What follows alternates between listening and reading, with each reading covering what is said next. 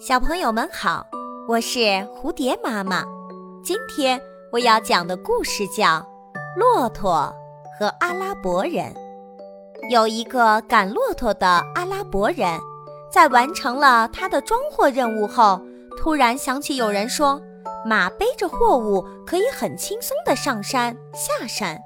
于是他想让骆驼试试看，说道：“嘿，老伙计，我问你。”上山和下山这两条道，要你选择的话，更愿意选择哪一条？骆驼对主人的问题感到很诧异。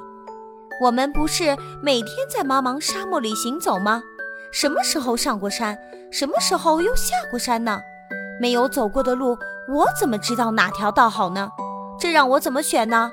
于是，骆驼一脸茫然地反问道：“你为什么问我这么奇怪的问题？”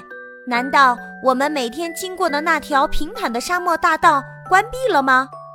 这个故事告诉我们要多了解不同事物的特性。